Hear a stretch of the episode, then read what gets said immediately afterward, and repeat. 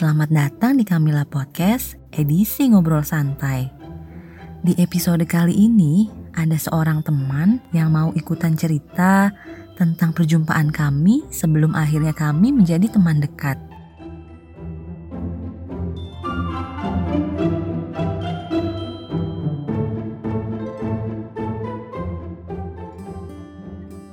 first impression gue ke Mita itu pertama kali apa ya maksudnya pasti orangnya tuh ceria.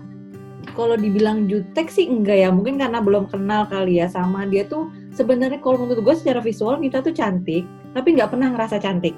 Buat gue gitu.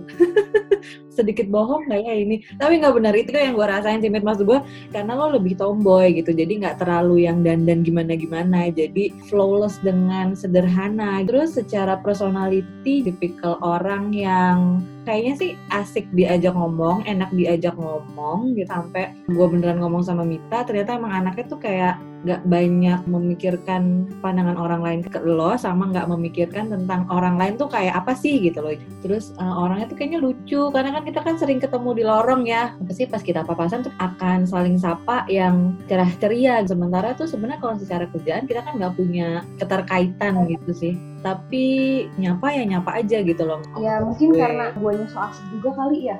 Lu ngerasa ah, iya, gue yang so asik. Iya iya.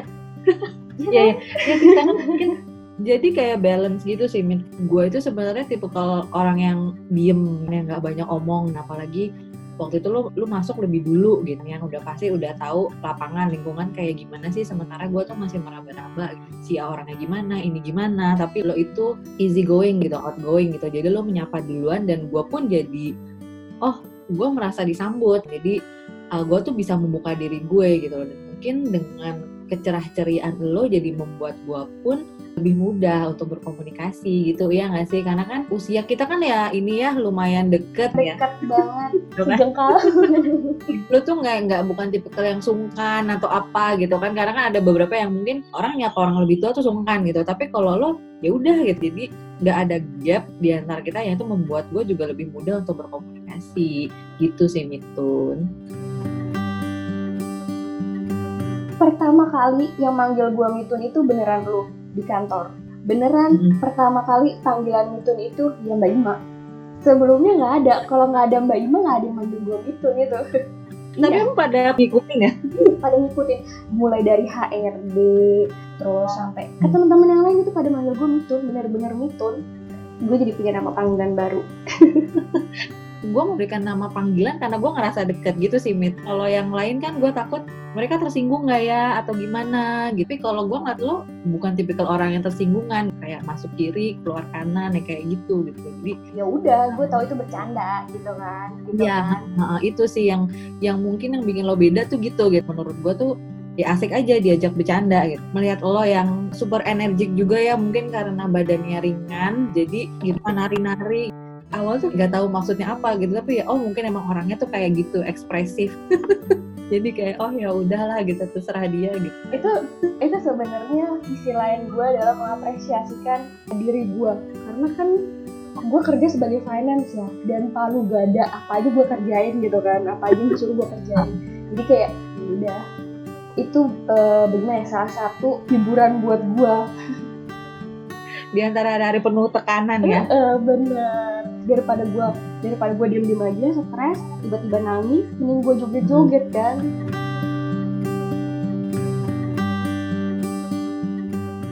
First impression gue kalau tuh uh, gue ngerasa kan lu tiba-tiba nih duduk di sebelahnya Kak Fahri kan? Karena pas pertama kali lu masuk kalau nggak salah gue nggak ada tuh ya mbak ya? Gue lupa ya mungkin gue nggak ada tuh. Terus habis itu gue gue tanya dong siapa sebelahnya Pak Fahri? Karena gue juga nggak tahu kan kalau misalnya hmm. mau ada orang baru atau apa gitu kan terus gue mikir ini dia sebagai apa ya?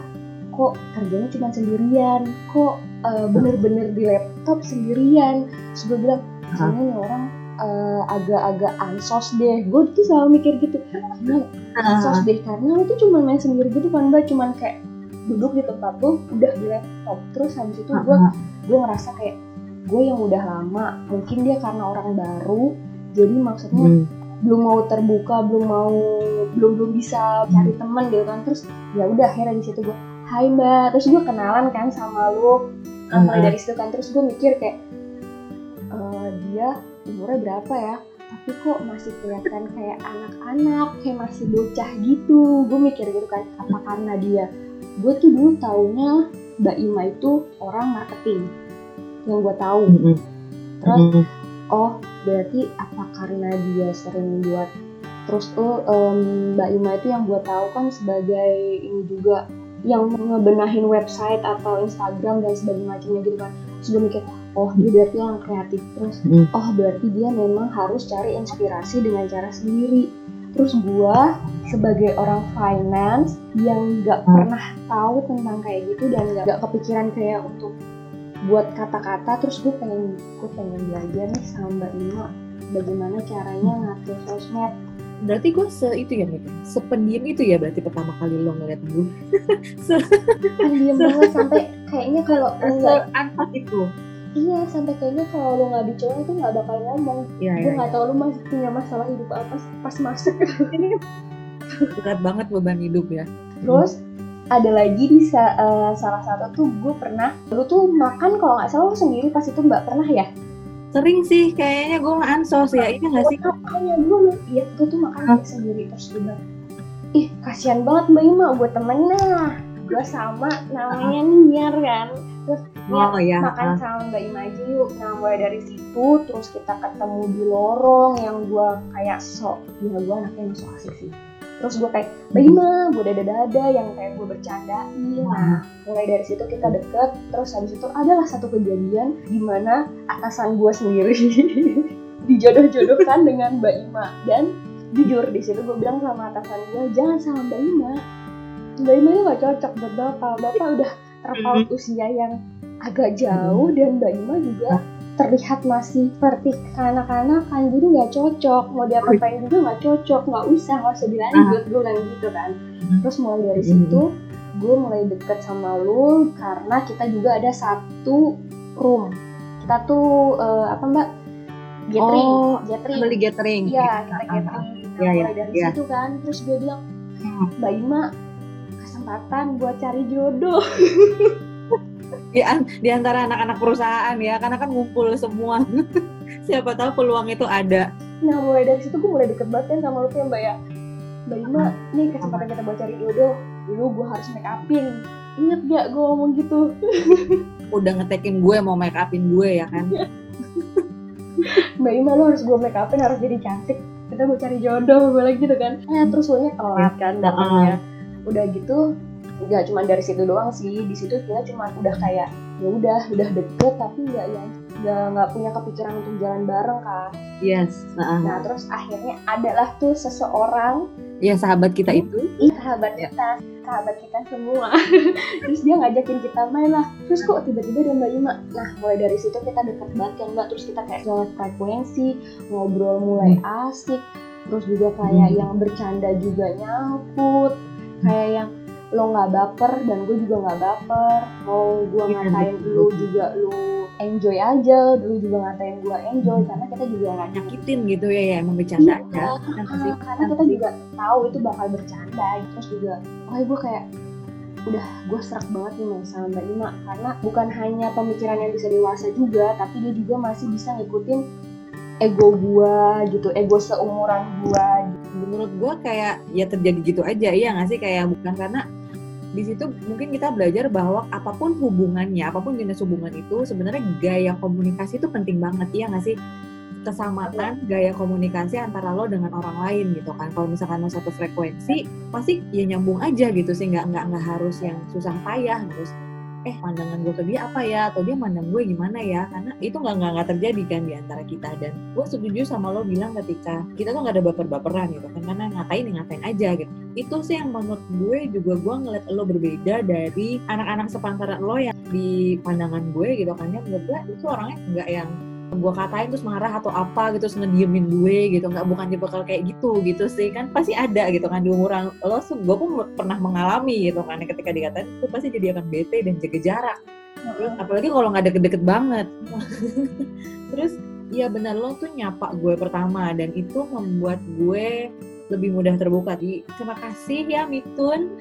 Sudah membuat- membuat hari gue yang cerah sebagai orang baru karena waktu itu nggak kenal siapa-siapa tapi tuh kita tuh juga awal-awal kayak kita sering apa pulang malam itu kan kita sering ngobrol bareng iya nggak sih? Ya, ya kan pulang malam gitu kan terus lo sempet share ke gue sama cerita ke gue eh gue juga itu lo mbak sering nulis-nulis puisi kayak gitu ya kan terus terus lo sempet kayak nunjukin ke gue gitu tulisan lo. Terus gue bilang ya lo sebenarnya punya bakat dan lo, lo udah melakukan itu gitu ya. Cuman mau dibawa ke mana aja gitu sih. Ini mau dijadiin apa? Kayak gitu sih. Karena lo udah ada kemampuan menulis. Itu yang mungkin juga membuat lo secara nggak langsung tarik menarik sama gue ya nggak sih? Kayak hukum alam gitu sih.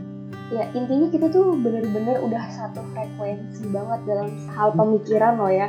Terus juga ya mungkin juga gak dilihat dari umur juga sih ya. Nggak setiap dari umur juga menentukan ketingkat dewasaan seseorang sih ya. Setuju. Karena kan gue pun juga nggak menyangka bahwa gue bisa seterbuka itu gue bisa cerita ke lo tentang hal-hal yang nggak gue ceritain ke teman-teman seumuran gue. Secara kan gue sama lo itu ketika lo sekolah satu SMP, gue masuk satu SD gitu kan ya, jauhnya segitu. oh gitu.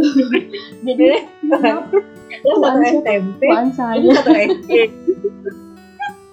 Terpautnya kan segitu ya, jadi agak nggak surprise sih. Eh sebenarnya memang terkejut aja sih karena kok bisa ya gitu kan, kok bisa kita uh, nyambung dan bener selama ini yang apa yang gue pernah cerita ke lo itu nggak pernah gue ceritain ke orang lain gitu dan awal-awal kan gue tuh nggak tahu bahwa cerita apa sih yang lo punya gitu loh sampai pada akhirnya lo punya pemikiran sedewasa itu gitu gue hanya cerita pada saat itu ya cerita aja gitu. Jadi tapi ternyata lo merespon itu dengan apa ya? Dan gue pun juga nggak tahu ya kenapa gue se- sebegitu bisa terbuka sama lo gitu kan. Karena waktu itu dalam pikiran gue adalah menurut gue lo tuh bukan tipe yang judging gitu loh Mit. Karena kan kayak di usia gue mungkin ya yang belum menikah gitu dan ketemu lu yang masih unyu-unyu gitu yang masih bisa melangkah jauh gitu lo tuh nggak nggak yang bukan tipe kenapa sih mbak? Lo tuh kok nggak nikah? Kenapa nggak ini? Kenapa nggak ini? Gitu. Dan gue tidak merasa terhakimi ketika gue bersama lo. Jadi pada akhirnya gue pun mudah untuk cerita tentang masalah personal gue gitu. Jadi itu lebih membuat gue tuh mudah terbuka gitu. Dan ternyata lo pun merespon dengan sangat dewasa. Sebelum akhirnya gue tahu cerita apa yang lo punya pada akhirnya ya kan? Dan gue pun terkejut ketika gue mendengar cerita lo gitu cerita personal lo yang terjadi di usia lo yang masih muda. Sementara gue tuh nggak pernah mengalami itu gitu. dan akhirnya gue sadar oh memang pengalamannya lo yang membentuk pola pikir lo itu sih. Jadi lo mungkin ada saatnya kayak kita tuh ketemu di, di tengah gitu loh. Lo bisa naik frekuensi lo sementara gue pun bisa turun frekuensinya. Jadi kita ketemu di tengah gitu. Lo nggak pernah maksain untuk nyamain frekuensi gue begitupun juga gue gitu. Jadi ya udah ya terjadi begitu aja ya nggak sih? Menurut gue sih gitu. Gue gue setuju banget sih sama lo. Berarti di sini tuh pertemanan kita ini bukan karena gue yang terlalu dewasa ataupun lu yang terlalu kekanak-kanakan tapi bisa gue yang ngikutin lu ataupun lu yang ngikutin gue itu juga sih nah saling melengkapi kepribadiannya ya nggak sih? Gue kan yang memang introvert dan lo kan yang lebih Iya. extrovert. Jadi lo yang lebih memulai dulu gitu kan. Jadi gue bisa lebih terbuka gitu